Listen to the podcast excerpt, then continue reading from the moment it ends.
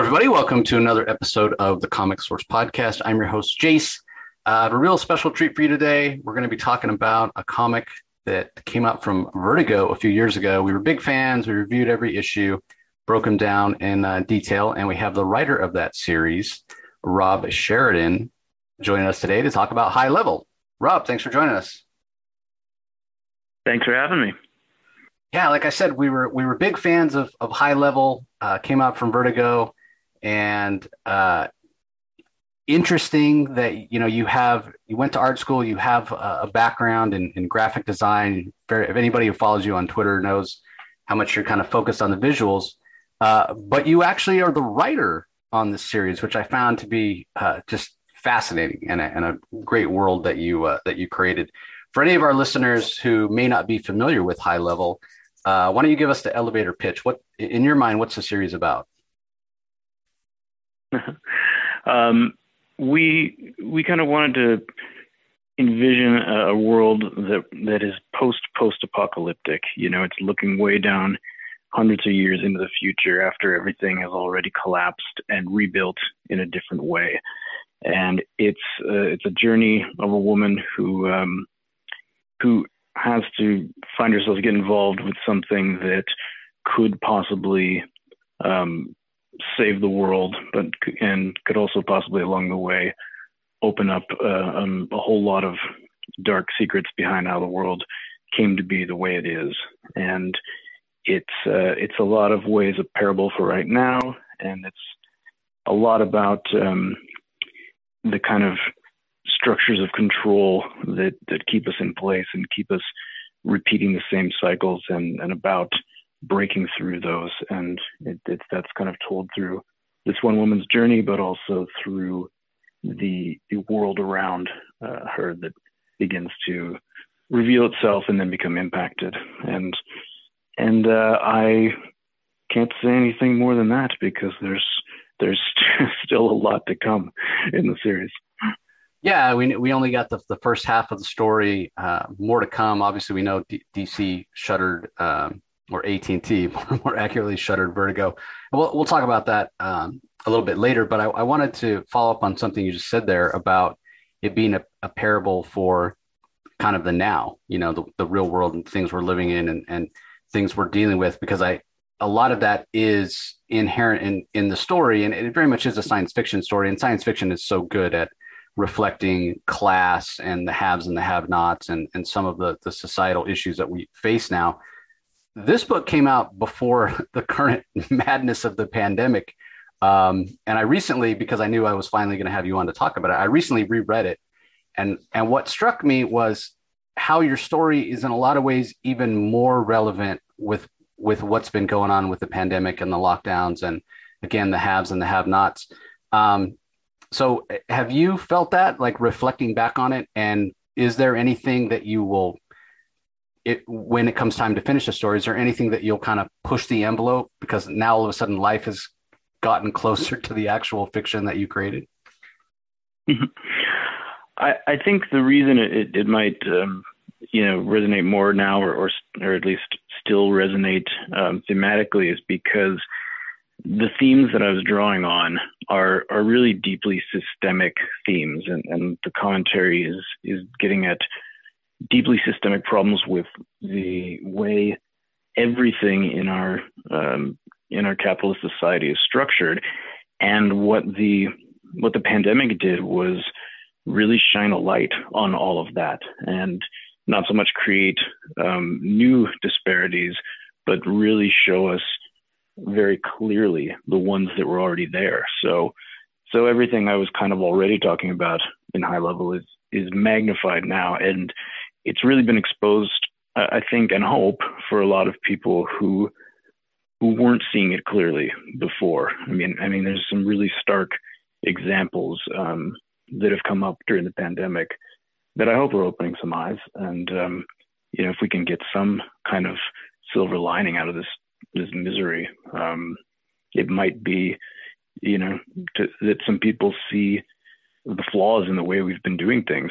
And I, you know, in terms of pushing the envelope going forward, I think I, you know, I definitely will I'll probably definitely kick up some themes to 11 in the second half. Um, you know, the story's been planned out since the beginning, but you know, coming back into this at whatever point I will, through fresh eyes and through another, you know, uh, several years of um, unimaginable shit going on in the world.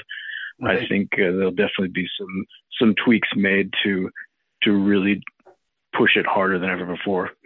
I mean, the the thing with high level is that what you've read so far is is kind of hinting at some larger things, but a lot of it was a tour of the world and, and an introduction of characters and the whole setup, and then it was going to get really kind of thematic and out there in the in the next part of it.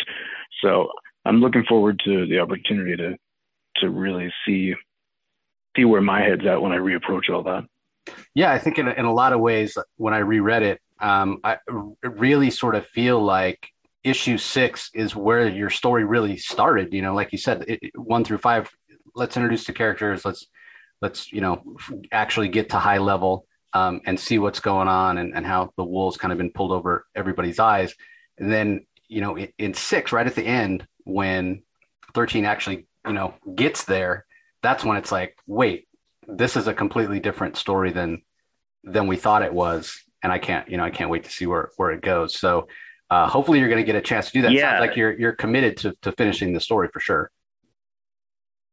Oh definitely. I mean so much so much time and, and, and thought was put into the world building that was all setting up to to this larger story. And i think i think you uh you nailed it really. It's it's it's the i mean that's kind of the that's kind of the last line of issue six, hinting at this is where it all actually begins now, mm-hmm. um, in a sense. And all of that, all that stuff that happened in the in the first six issues was, I mean, it wasn't just set up. It, there was a lot of um, development that that happened along the way to to get to what has to happen.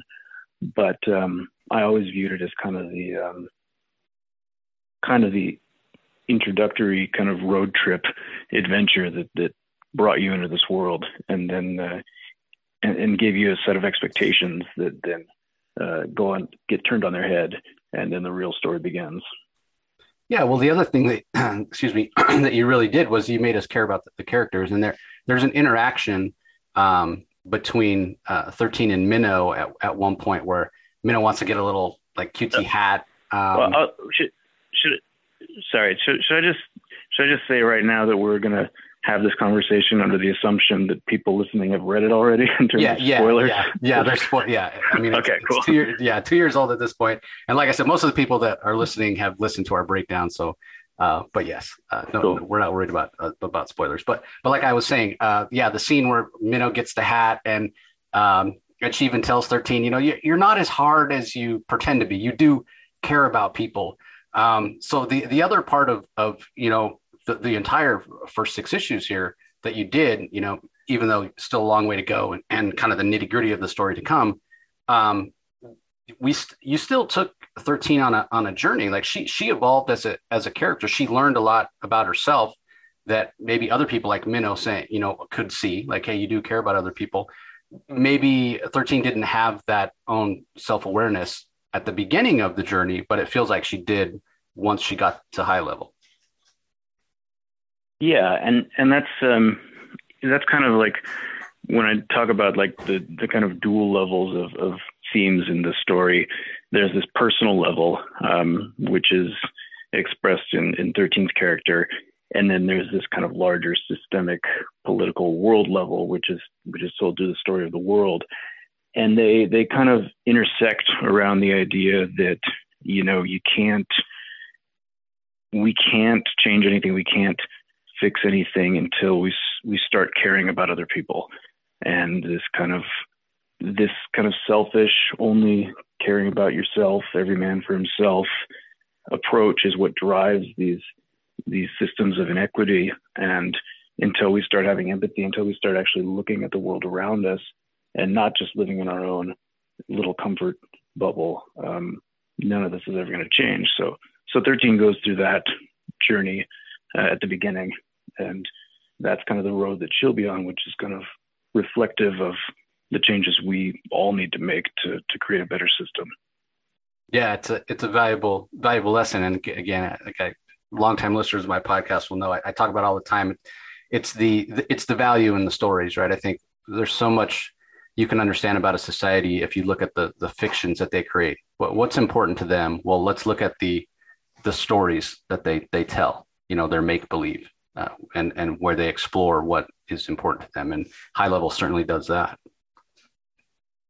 Yeah, and I wanted to, you know, I, I wanted to make a a kind of dystopian world that wasn't dystopian. Like I, I was, I, I came into this after doing very dystopian story with uh, Nine Inch Nails for the, their Year Zero project, and um, I, you know that was the same type of thing. It was science fiction that was very much a commentary on where things were at the time, uh, at that time in, in the Bush administration, and I wanted to do something like that, but steer away from dystopia and see if I could talk about our very dystopian present and future in a way that was focused a bit more on uh, growth and change and ultimately revolution.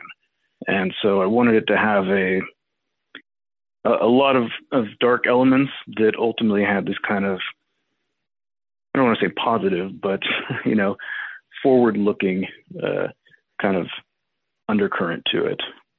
So it wasn't just doom and gloom, and and there's something pushing forward, uh, some some light at the end of the tunnel, perhaps.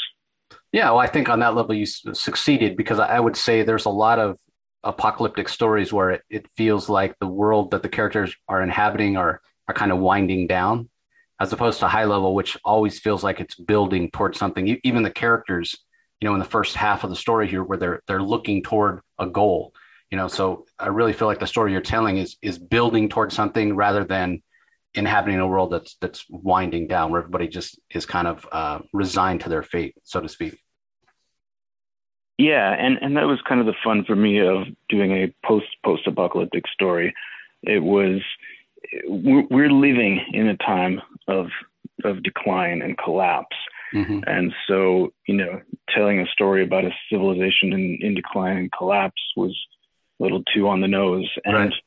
frankly, not something that is fun to mm-hmm. to you know dive into as escapism at, at, the moment, at least for me. So so talking about um, a post post apocalyptic world that is all the collapse has already happened and something else has been rebuilt in its place allows it to feel uh, you know, like a whole new world, and and like you said, have that moving forward trajectory, but also allows the kind of commentary of like what mistakes were made in allowing this new world to be created the way that it was, and what parables are that are there for how our society is structured. Right. Exactly. Now, uh, we did mention that uh, only the first half of the story, uh, AT&T bought DC, DC Comics. Bad timing for you, uh, and, and, bad timing for all of us fans of, of High Level. They shuttered Vertigo, um, and so it's been kind of in limbo because they, uh, my understanding is DC Comics, AT&T, the, the kind of corporate overlords st- still own the rights. So, are you just in a holding pattern until the rights come back? Um, are you looking to maybe self-publish or, or take it to another publisher? Yeah, I mean, we we really got the raw end of the AT&T deal because um, we were the last of the of the new original titles that were still publishing when when that deal happened, and all of the support, uh, we, you know, everyone at the Vertigo team that signed me as part of the Vertigo revival, they were all great. It was, it was an awesome team. There was a lot of excitement and optimism and by the time you know, I was the last of the new titles um, to come out, and by the time High Level was currently running, and the AT&T collapse came in, all those people got moved or laid off or they quit. I mean, it was just a, it was a just really destructive force when they came in and said the Vertigo's done, and mm-hmm. the comic was left with no support whatsoever, and no one who was involved in its launch still there. And by the time the graphic novel came out, I didn't even know anyone who was working at DC anymore, and no one there even remembered High Level. I mean, the book was kind of released as a contractual obligation, but they mm-hmm. didn't give it any marketing or support or anything. So our our collected edition came out in February 2020 uh, with no marketing or support. And I don't know if you were around, but there was something that started happening around February 2020 that kind of took uh, a lot of people's attention yeah, away. Sure did. sure did. Did. Just having terrible so, luck with this book. So it was kind of it was kind of just just me on on social media being like, hey guys, I, got, I have a book. Anybody? Anybody want a book? um, so that was um, that was a strange journey to go on from this like really exciting, promising relaunch of, of Vertigo into just oh the the new corporate overlords are here and, and fuck all this stuff. We're gonna do right. Batman. so and it happened to Mad Magazine too, and and it's just a it's a it's a terrible theme running through running through media properties right now with these giant corporations who only really care about valuation and IP, and they just sweep in and say we're going to go with these things that make money, and they don't know anything about about comics or any of this stuff. So it's been frustrating uh, on that level, but we did get to finish the first six issues. We put out an amazing graphic novel collection, and it's awesome to have this out there. And the people who read it loved it. So I'm really, really enthusiastic about the future for it. But right now, it is uh, it is held up in the IP vault of Warner Brothers, and um, the best that could mean is that they could be fishing around for movie and TV opportunities for it. And the worst it could mean is that it sits for another three years where I'm not able to do anything with it. So we'll see what happens. But as soon as I can get it back, I will take it to a different label or self-publish or something like that for sure. Yeah, well, you know, you do have your previous career. You know, we mentioned graphic designer. You mentioned Nine Inch Nails. You've done some really groundbreaking stuff. I, I love your aesthetic. You know, the whole VHS CRT. I'm I'm a kid of the '80s too. You know, so um, I, I, love yeah. that, and and I love your presence on social media, and, and you do have a, a following. You and, and, that's the other thing, and and why we were promoting this book because you do have that following that's sort of outside of comics, but you clearly have a love for comics too. You're the kind of creator that can bring people to comics, and and you know our our whole thing at the comic source is wanting to to just we believe that there's a comic book out there for everybody. Everybody's a comic lover. That you just need to match up the right person to the right comic, and you have a, a fan for life. High Level is one of those type of books that shows the the power of the medium. So you know, even though things kind of fell apart, bad timing, bad luck, whatever you want to call it, it really did seem like you were saying how everybody that read it, everybody I talked to, everybody that responded to the episodes we put out about high level, it really seemed well received, and it, it was almost like there was a community building up around it. So from from that standpoint, from the standpoint of, of community and fan response, do you feel like it was a big success? Oh yeah, absolutely. I mean, it was it was an absolute blast to to work on and put out into the world, and and um, to your point of of there's a comic for everybody. I was, you know, I came up uh, as a kid reading comics. Uh, I read comics all through the 80s and 90s, and and they were a huge influence on me. And you know, uh, if you asked me, you know, when I was a teenager, something that was on my bucket list to do, having a Vertigo comic would have would have been something I would have said. So mm. it was a dream come true for me. But um, I know that a lot of my audience and, and my fan base since then has has been a, a fan base that isn't a comics audience really. And I have always felt that, you know, with the with the newfound popularity of genre media over the last 10 to 20 years, whether it be Game of Thrones or, or the MCU or, or, any of these super mainstream things mm-hmm. that are at their core these very nerdy things, which would have been which would have been only for the nerds when I was growing up, and right. now they're for everybody. That that's made me feel like more than ever, there's an audience out there who are comic readers and they don't know it yet, right. you know. And so I I wanted to make a comic that was for people who love sci-fi movies and you know 80s cyberpunk movies and um, and give it a very cinematic uh, adventure uh, kind of tone to it at, at, least for the first kind of six issues that's something that's very readable and very cinematic that anyone could get into, even if they're not into comics. Yeah, and there's plenty of fun moments too, like blowing up a giant tank of poo for the people that are chasing. Yeah, yeah. It, it, was also one of those things where it's like, hey, they're they're letting me they're, they're letting me write a, a, a Vertigo comic, and I can make it anything I want. Yeah, you know, I don't know if I'll write another one. I'm going to throw everything I want into this damn thing. I'm going to cram these pages with with um, mutants and and robots and and explosions and all you know every hover bikes every damn thing i can just because it's fun you know? And i think i think a lot of the people um, who are in my kind of community and fan base a lot of them grew up watching and loving all the same movies and, and media and, and in some cases comics that i did. And i think um, people like that have found a lot of of, of references and, and themes in there that they love. So it's it's really been a lot of fun, and um, it, has been a little frustrating because the question asked over and over again is, "Well, what's next? Yeah. When do I get to read more?" Yep. And I don't have an answer yet. But one thing I did do recently, because um, because the the conversation came up about where the rights are at, and I, I kind of dug into that with Warner Brothers, uh, only to find out that they you know, I, I, was asking to see if they would perhaps release the rights back to mm-hmm. me early. Yeah, which they um, do do sometimes. Do.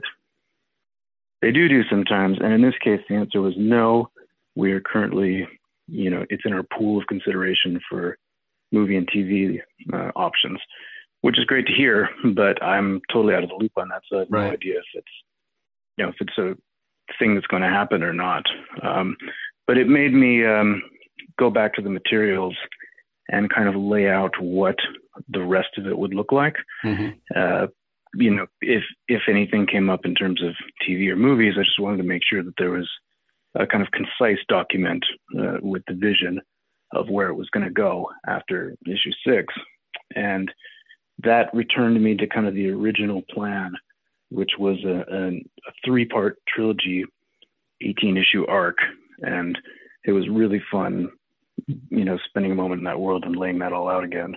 So the the plans are there. It's it's ready. just just waiting for some kind of green light from some direction, uh, saying we can do it, or or if not, then uh, I'll do it myself as soon as I can. Yeah, well, what, uh, one way or another, you know, I, I, can't wait for it for it to come back, and I, I know a lot of your uh, a lot of your fans feel the same way. Um, one of the other things that's that's in the book, you know, you mentioned putting in all these these Easter eggs and references to things from the, the 80s and whatnot. Um, a little bit of something that that kind of crosses over with your your work with like Nine Inch Nails and whatnot, and that's the symbology. You know, I love when you guys do those like concept type albums. You know, it reminds me of the, the old school Rush type stuff. You know, like what is it, 21, mm-hmm. 20 that they do and, and, and that stuff. Um, and symbology is always so important, but it's not like it's not spoon fed to the fans, right? They're they're little they're little Easter eggs. It requires a little work for you to to kind of understand, you know, what the symbols mean and, and whatnot. And we haven't gotten the whole story of of high level, so we may not have all the answers yet. But like I look at that that symbol like that's on the cover of uh, I think it's issue number five. You know, with the arrows radiating out. We saw a, just a, a, hand. We don't know who who it belongs to that had that symbol on the back of it. Um, talk a little bit about coming up with the symbology um, for the book and how Im- important it was to tie into the aesthetic of the world that you and uh, Barnaby built. Yeah, I mean the the thing with me is, um, you know, coming into this uh, as kind of my first um, original published story project. The the previous thing I worked on being something I I, I worked on collaboratively with Trent Reznor and 42 Entertainment. Um, I, I came from this kind of world of creating things for a, for a very rabid Nine Inch Nails fan base who looked at every detail and, and poured mm-hmm. over every message and right. and Year Zero in particular is something that was just filled with hidden details and, and clues. And I'm also a you know a visual guy. I'm a, I'm an art director and and designer. So everything as I was writing out um, high level was very visual in my mind and Barnaby was incredible to work with because he really understood all the things I was describing and, and brought them to life in incredible ways. But through that process, I was also thinking about iconography and visual themes and, and identities and stuff like that. So when you talk about the symbols, they were things that I had, you know, in the kind of documents from the beginning that we refined and were always meant to be alluding to bigger things. So you, are absolutely right that that those are important elements that were that were kind of part of the core design of the world building and, and of the story. Uh, and that that made it really fun to kind of do the marketing that I did for the book and do the soundtrack that we did and mm. and put those visual elements into the design of the graphic novel and they, they all mean something all the little hints are, are hints to something else uh, the advantage of writing out the story the whole thing ahead of time is we can drop all those clues and they will be satisfying later on. Yeah in, in my mind and whether it's you know 10 years from now 20 years from now or what have you you know big like absolute size edition with the whole complete story and then b- back matter maybe some of your scripts and, and the symbology and, and you know you can talk about the different symbols you know just like a, a, a high level bible you know with everything that, that would be fantastic on my show. Yeah. I'd love to have that. Yeah yeah it it it's going to be a lot of fun to to kind of pick all that apart uh, eventually down the road because um, you know, as I said, it nothing was put in there like flippantly. Right. It, all everything that kind of seems like what is that uh, is going to make some kind of sense or, or or be referenced in a way that's meaningful later on. Um, so there were a lot of seeds planted along the way, which is something I've always loved doing and creating little trailheads uh, yeah. that, that, are satisfying in the end and, and not just doing like throwing a mysterious thing in there because it seems fun and then never explaining it you know right yeah it's the payoff that us us fans really uh, enjoy and, and, and, you know you mentioned building this with with barnaby bagenda your artist and obviously uh, Romulo Fajardo Jr. who did the colors absolutely fantastic that's that's another thing let's talk about the colors for a second um, because just like you were saying post post apocalyptic rather than a world that's winding down building towards something so often if you're talking about a post apocalyptic story the colors are very muted or they're very dreary or they're very dark. In a lot of ways, High levels of a, a bright, brightly covered book. I mean, look at like 13's hair or or the the color of uh, Minnow's kind of jumpsuit. You know, you really it's it's a bright world. Yes, there's darkness in it, but really this is a, a bright world. Obviously, that was a conscious choice on on your part.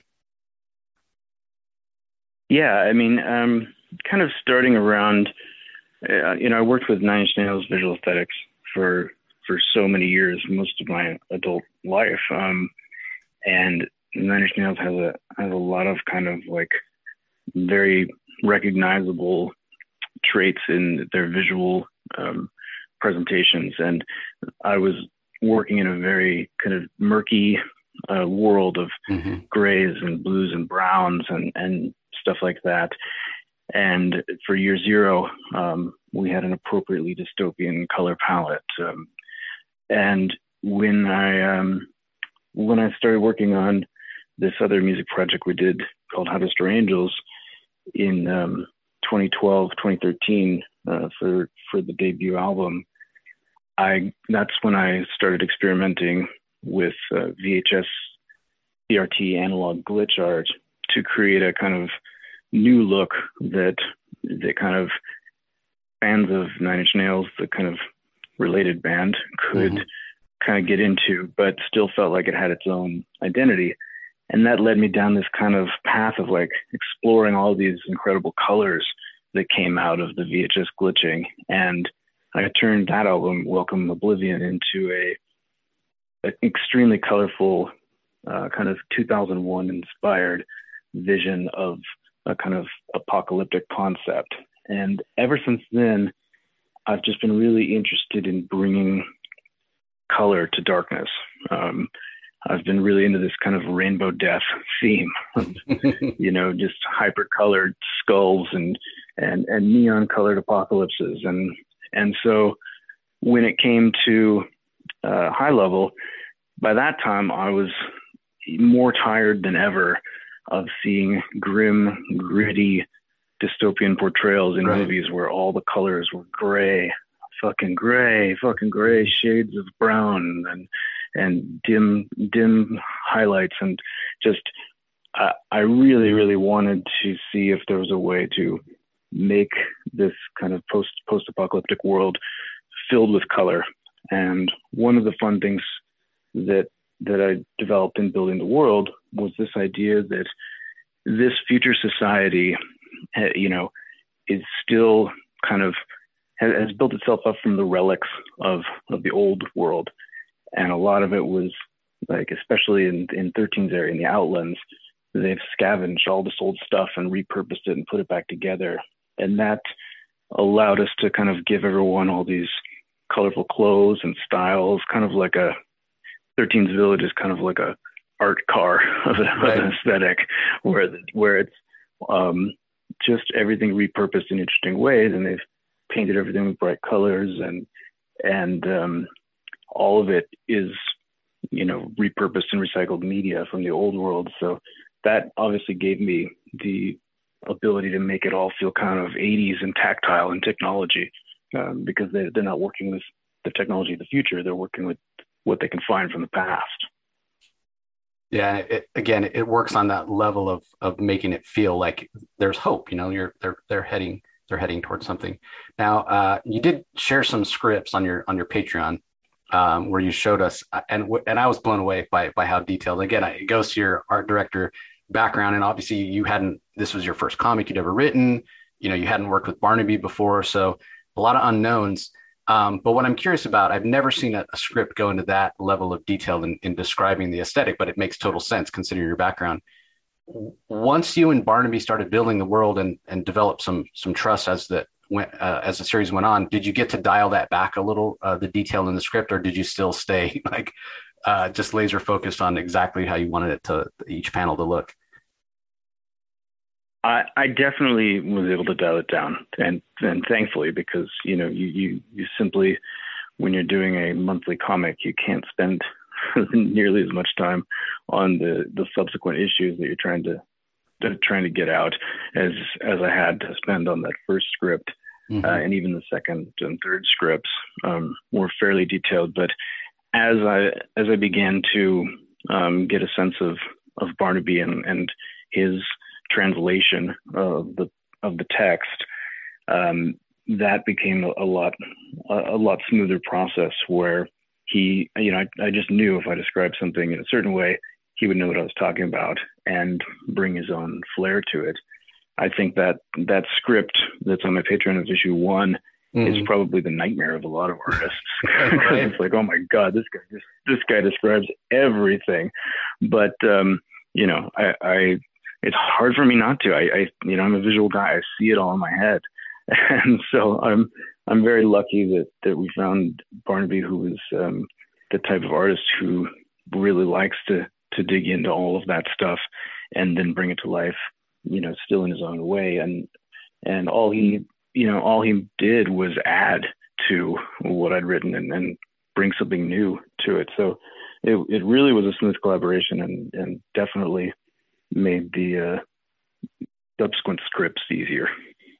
Yeah, and, and you know, I don't, I don't, again, I don't blame you not knowing your your background. Of course, you're going to be that detailed, but the other part of it, something that you said earlier, you know, about putting everything in the story. If, if this is your only shot, you know, it's a bucket list thing. If this is your only shot, man, how horrible would it be if it didn't come yeah. out the way you pictured it in your head? So, you know, you got to get yeah. right. And and that was that was something that I was, you know, of course, worried about. Like a, as a as an art director and a, and a visual guy who'd just been imagining various parts of this world for many years, you know, to to have to kind of hand it off to an artist that you've never worked with and and not be sure how it was going to turn out.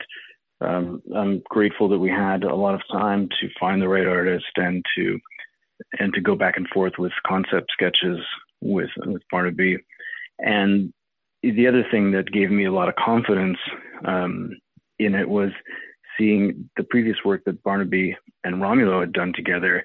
And they're kind of like a, a really unique team. Um, mm-hmm. Barnaby only doing pencils and Romulo doing colors, and there's no inker in between. So Rom colors directly on top of Barnaby's pencils, and it gives it this really unique painterly look that I saw examples of in their previous work, and especially the way Ram uses color. I mean, he's someone that you can say, hey, this is a really drab, dreary scene, and he still finds a way to put a ton of color into it. Mm-hmm. So that was that really matched with with my vision of this like colorful dystopian world.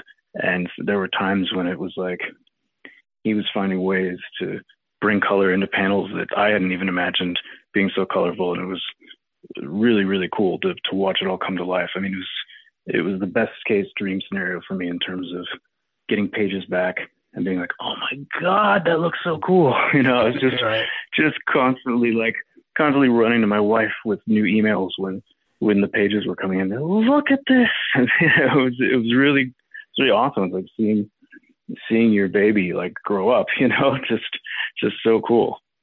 Yeah, fantastic. That that see that's Ram's uh, 30 years of experience as a as a color artist doing comics that that shows through. I mean, yeah, he's he's definitely fantastic.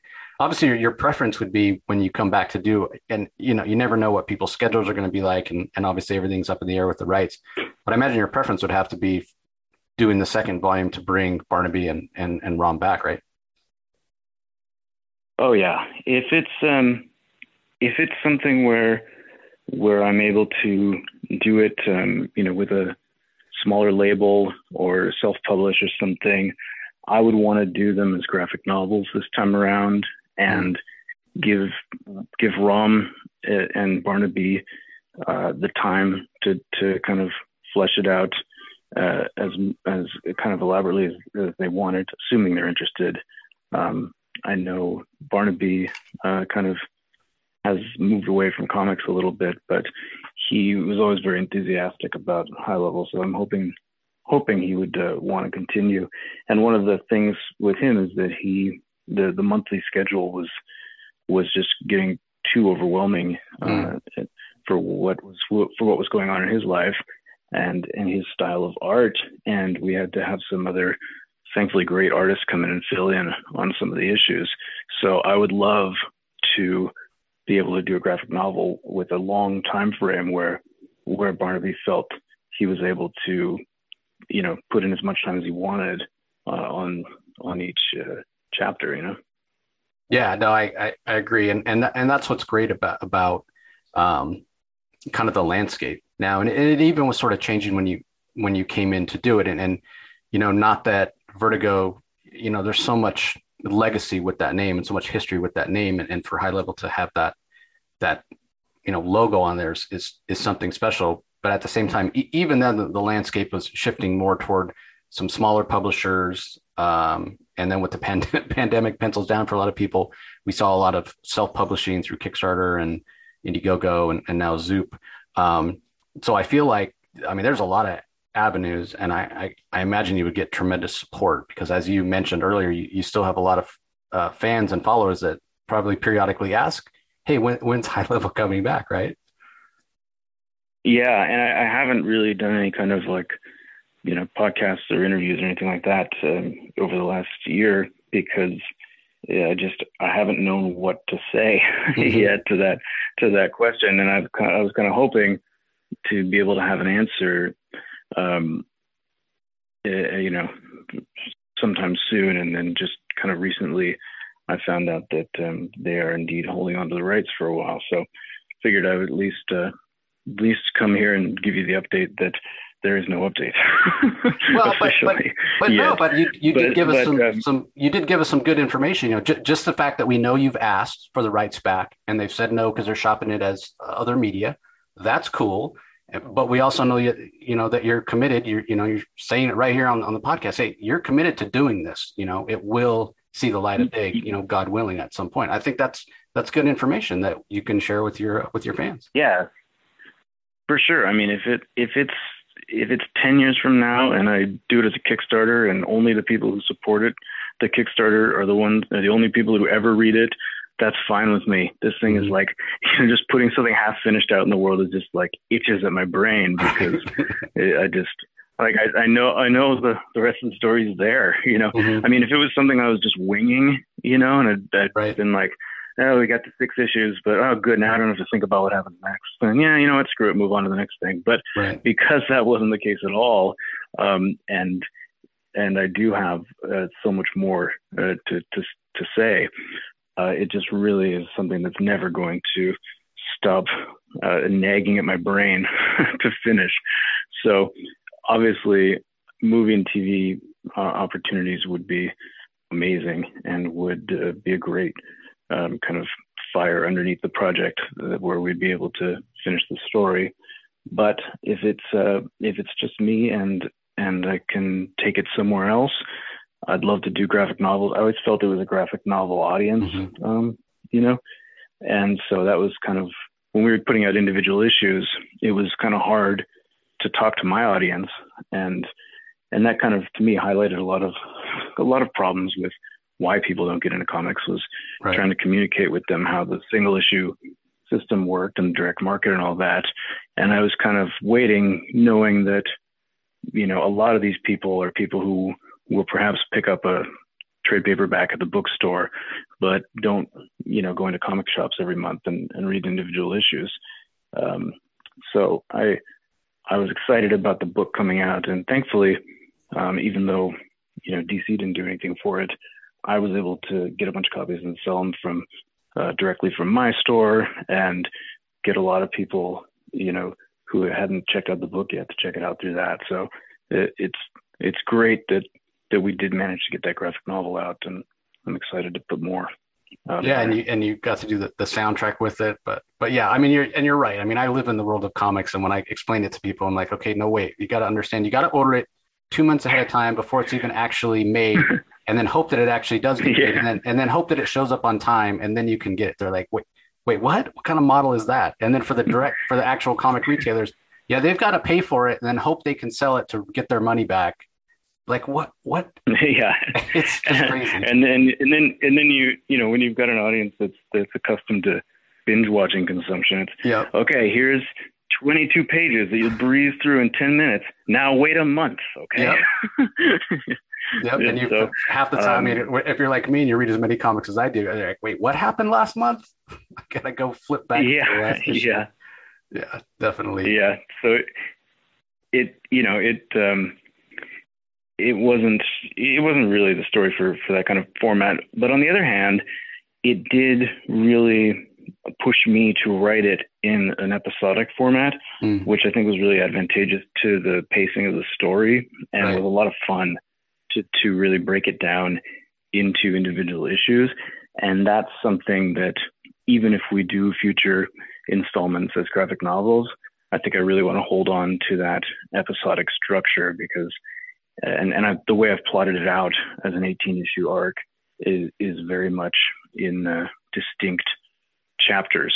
So so whether it's individual issues physically or not, they'll kind of feel like individual issues uh, as you read the rest of the story. You know, I'm glad you brought brought and up that idea the, of. Oh, sorry. Go ahead, Rob. Oh no, continue. It's okay.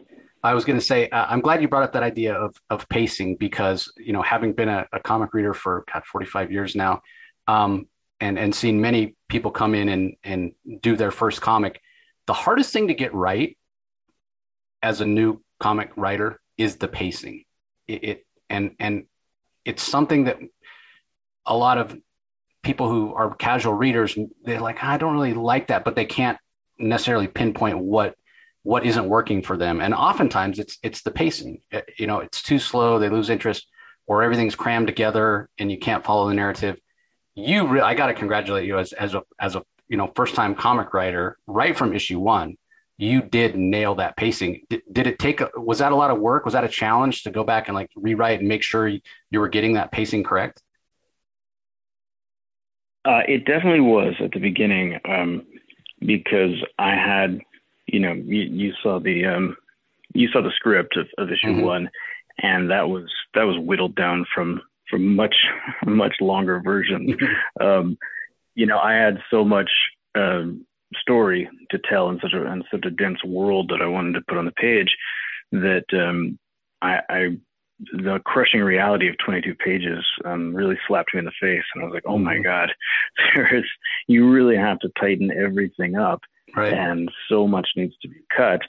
So, you know, that first issue, um, thankfully, we had a lot of um, a lot of lead time to refine and, and, work on that, which was great for me as a as a first time comics writer. But I brought a lot of the um, narrative understanding that I'd developed over the years in the in the kind of visual arts world, mm-hmm. where a lot of what we did was was always structured with a narrative in mind. And when you're doing live productions of, of tours, you're always thinking about the audience's attention and the kind of ups and downs of the narrative of a show. And right. there's there's so much that we learned through all those years doing um, Nine Inch Nails projects and live shows and Year Zero and and stuff like that that I could take into the kind of understanding of of narrative storytelling. But really, it was um, it was my my editor Andy Khouri, uh, who's incredible, and brought me on to this to this whole thing. He was working at DC and um, was involved in the relaunch of Vertigo, and he reached out to me and said, you know, I love what you did with Year Zero. Would you be interested in maybe doing a comic? And I was like, yes. so he was a great guide for me in kind of trimming the story and and pacing it just right. But um, the kind of the the way that each uh, each episode kind of flowed was was very much there from the beginning. It was just about taking it way down to the to kind of bones of what it needed to be to keep moving. And it's a much much faster paced uh, six issues than I perhaps imagined with the reality of 22 page structure coming in. But it, but I'm really glad for it. it. It really it really makes it a fun, breezy read for people who aren't into comics and makes it feel cinematic. So I'm I'm really happy with how you know how our streamlined story came out. Yeah, well, what it what it, the other thing that it does is it, it allows you to to have the story beats that are important, you know, really land as opposed to if it was more of a kind of a meandering storyline. If the journey that that Minnow and Thirteen are on to, to you know to get to high level take took longer, you know, you might have had room for more character moments, but you know, then you're you're losing sort of the um, the urgency of of this journey that they're on. So I think it, it, worked very well. And again, I have to I have to congratulate you on the pacing. And and one thing I'll say about Andy, uh, yeah, he's he's fantastic. Uh, I think when he when I heard he was leaving DC, I was like, well, that's that's a mistake.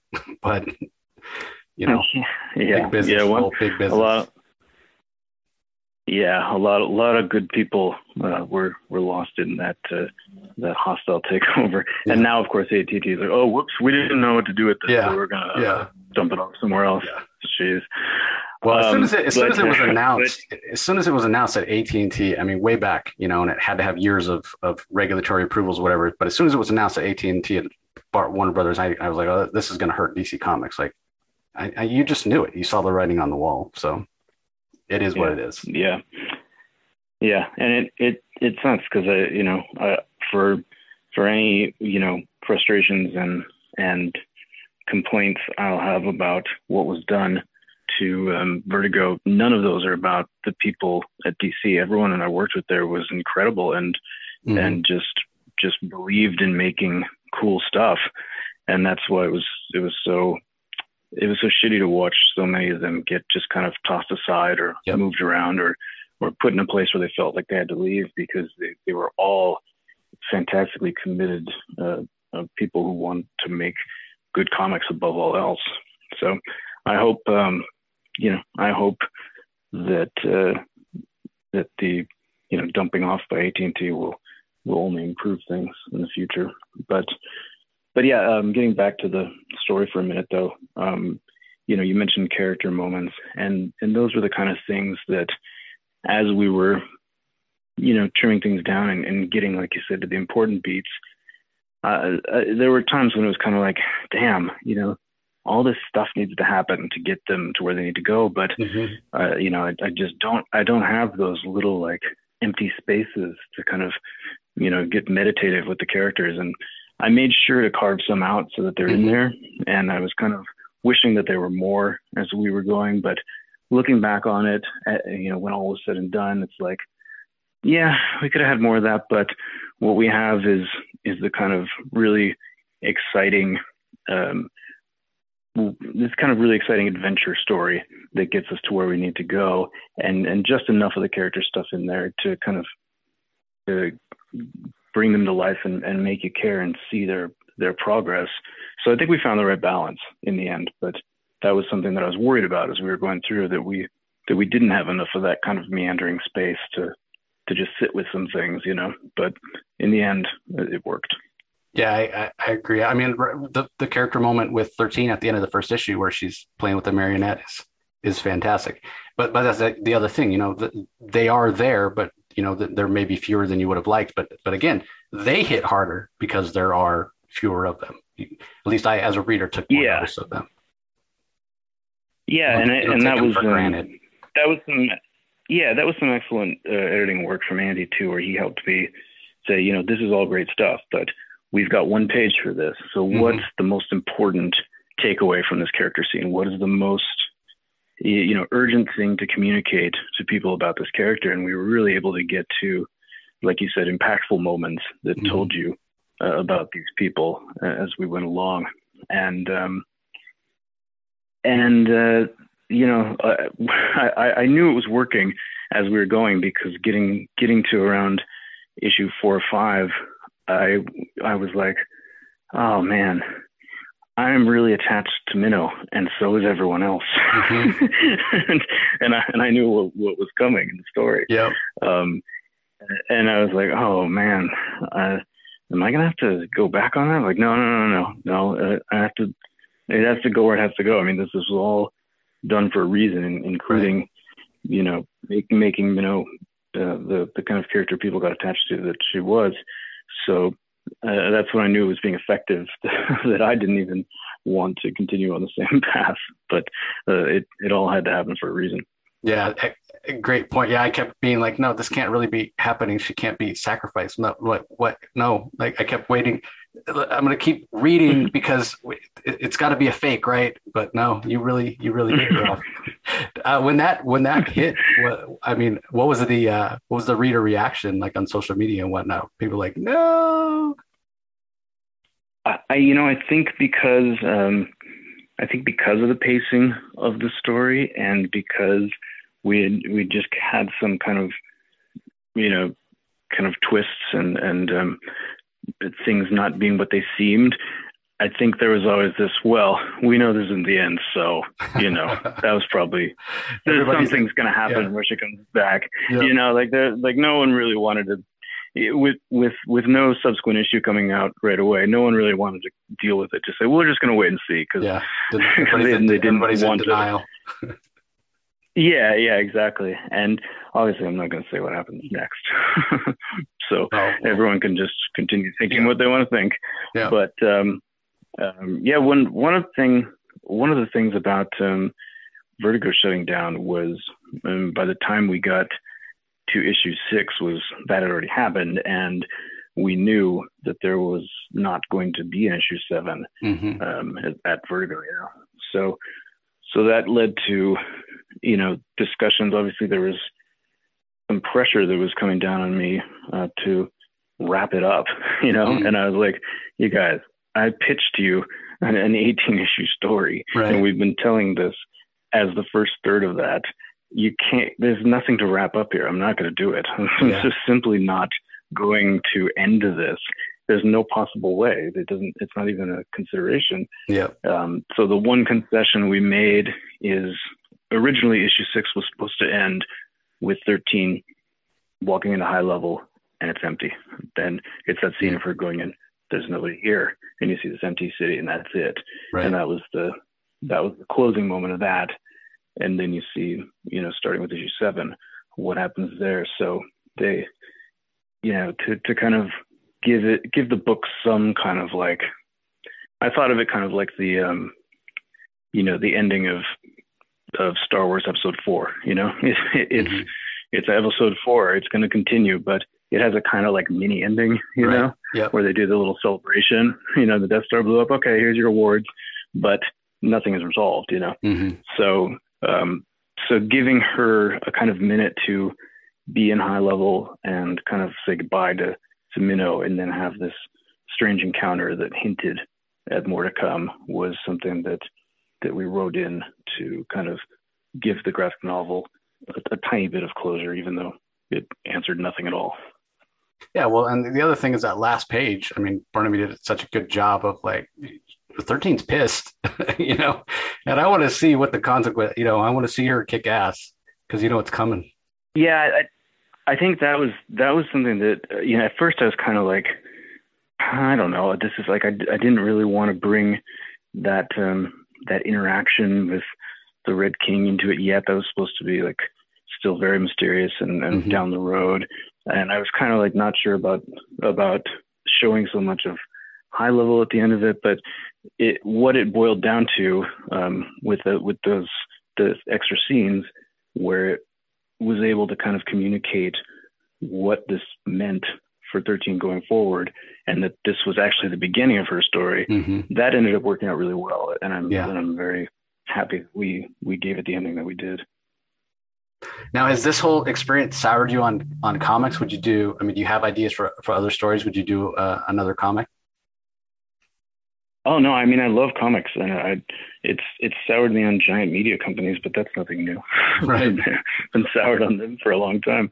Um, you know, but um, I've got my original plan when the graphic novel was coming out at the beginning of 2020, and I knew that um, High Level would be uh, at the minimum on a extended hiatus. I was uh, putting ideas together to start new pitches at um, you know at other labels mm-hmm. uh, and start new comic projects. And then the pandemic hit, and everything changed. Everything turned upside down, and I kind of ended up going down this unexpected route of starting a clothing company um, at the beginning of the pandemic, and it turned into a, kind of an amazing little lifeline uh, mm-hmm. through that whole year and last year. And I've got very involved with that. So now that um, you know, now that it's been a minute, I've got all these pitch ideas kind of floating around. So it's time for me to formalize those and and make a return to writing comics because uh, I, I, really, really love doing it. Fantastic. Well, uh, we'll have to have you back on when it's time to uh, to spotlight your next project. Be happy to help signal boost that for you. For sure, and uh, and it's it's great to it's great to talk about uh, high level and and it's probably a, a good reminder for me to remind some of my audience that the that the book is out there because um, you know you, you tend to kind of move on into new stuff and then you you think oh everyone's read it already. And then you realize you know the way social media works a lot of people uh, who are fans of my work don't even know I did a comic. So right. it's it's good to talk about it again and, and get excited about it. Yeah i mean lo- love to to have new readers come on and and you know talk about it on social media but i mean that that's the way uh it'll help get made into an uh, you know another media property you know if, like you were saying these big big corporate conglomerates all they care about is the bottom line. So there's enough noise on social media you know that's how it's we're going to see the second half of the story. That's how we're going to get it in, in other media. So yeah, I always want to be bringing in new readers. And even beyond that, Rob, this is a comic that needs to be read for the other reasons we talked about, about bringing new readers into comics, because this is one of those projects that shows the power of the medium and shows what sequential storytelling can can do. And it's so new reader friendly. You know, like it's it's hard for somebody to jump on a yeah. Spider-Man or Batman or Superman, decades of continuity. I don't know where to start. You, all you got to do to read high level is pick up the high level graphic novel, you know, pick up the trade paperback, and that's it. Yeah. Yeah, and now uh, now the soundtrack uh, is on it's on streaming services now. You can pull it up on Spotify and Apple Music. So if you are a new reader, it's super easy to access the the soundtrack and and it it's designed to be played as you read. So it's it's a very cool kind of new media way to uh, to dig into the story. Yeah, I'm glad you mentioned that because more and more uh, creators are doing that. You were, you know, kind of on on the leading edge of that uh, in a lot of ways. Uh, well, it's been great chatting with you, Rob. Obviously, we're, we're big fans. Can't wait for the second half of, of High Level when it when it happens. Um, as we're winding down here, any any other projects, anything you want to share um, with our listeners? Um, well, like I said, I've been uh, super involved in this uh, making clothing uh, the past couple of years, which has been a blast. We've we did um, face masks uh, all through 2020 that, that were supporting charity and and they were hugely popular and that was that was just a ton of fun. If you go to glitchgoods.com, there's there's all kinds of t-shirts and, and other cool stuff that I've designed, and a, a whole line of high level merch uh, as well is on there.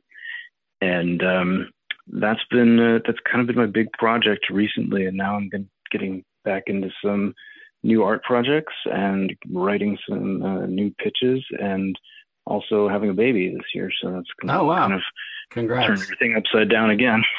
Thanks. So so yeah, lot lots going on with with me and uh, all all good exciting stuff, and I, I I can't wait for high level to become part of my plate of projects again. Cool. Well, I'll put a link to uh, glitchgoods.com uh, in the show notes. Everybody can go click there uh, if you want to go check out the merch. Uh, and then, where's the best place to to follow you online, Rob? Because I imagine when some of these uh, projects get get kicked off, whether it's um, you know multimedia, back into the music side of things, or uh, or more comic stuff, you'll be letting your fan base know. So, if anybody doesn't follow you, where's the best place to follow on social media? Sure. Um, I'm at Rob underscore Sheridan on uh, Instagram and Twitter, and uh, I'm just just Rob Sheridan, uh, all one word, on uh, Facebook. Okay, great. And I'll put links to um, the Twitter and the Instagram in the show notes as well, everybody. So, uh, again, it's been a pleasure chatting with you, Rob. Uh, look forward to more comic work uh, in the future because, man, I, I really think you, you you knocked it out of the park with this first project. You know, and uh, I, am definitely a fan, and I'm going to pick up anything you do in the world of comics. So um, hopefully, we we get more Rob Sheridan uh, written works in the future. Well, thank you. That that is definitely the plan. Uh, this this global pandemic really really tossed things around, but right. um, it, it's now time now time to reach into all these other ideas that, that have been brewing and, and get some more going. So can't wait to show you. Fantastic. Great to hear. Uh, well, that's going to do it for this episode, everybody. We hope you enjoyed uh, our talk about high level with uh, with Rob. Be sure you go and give him a follow on social media. Go check out the merch uh, and definitely pick up high level and read it. It gets my highest possible recommendation. So we appreciate your support and for listening as always. And we will talk to you next time. You can find the Comic Source podcast on Spotify, Apple Podcast, Stitcher, Google Play, or whichever podcasting app you prefer. Please tell all your friends about us, subscribe, and rate us. The ratings really help with our visibility and our ability to reach new listeners, especially five star reviews on Apple. Also, be sure to visit us at lrmonline.com to join the conversation, access the show notes, and discover all our other great pop culture content. If you want to email us, the email address is thecomicsourceblog at gmail.com, or you can follow us on Twitter, twitter.com forward slash the comic source. Do a search for the comic source on Facebook and Instagram to follow us on those social platforms. All three spots are great places to find out when we release new episodes as well as follow all our convention coverage. So, once again, we want to thank everyone for listening, and we'll talk to you next time.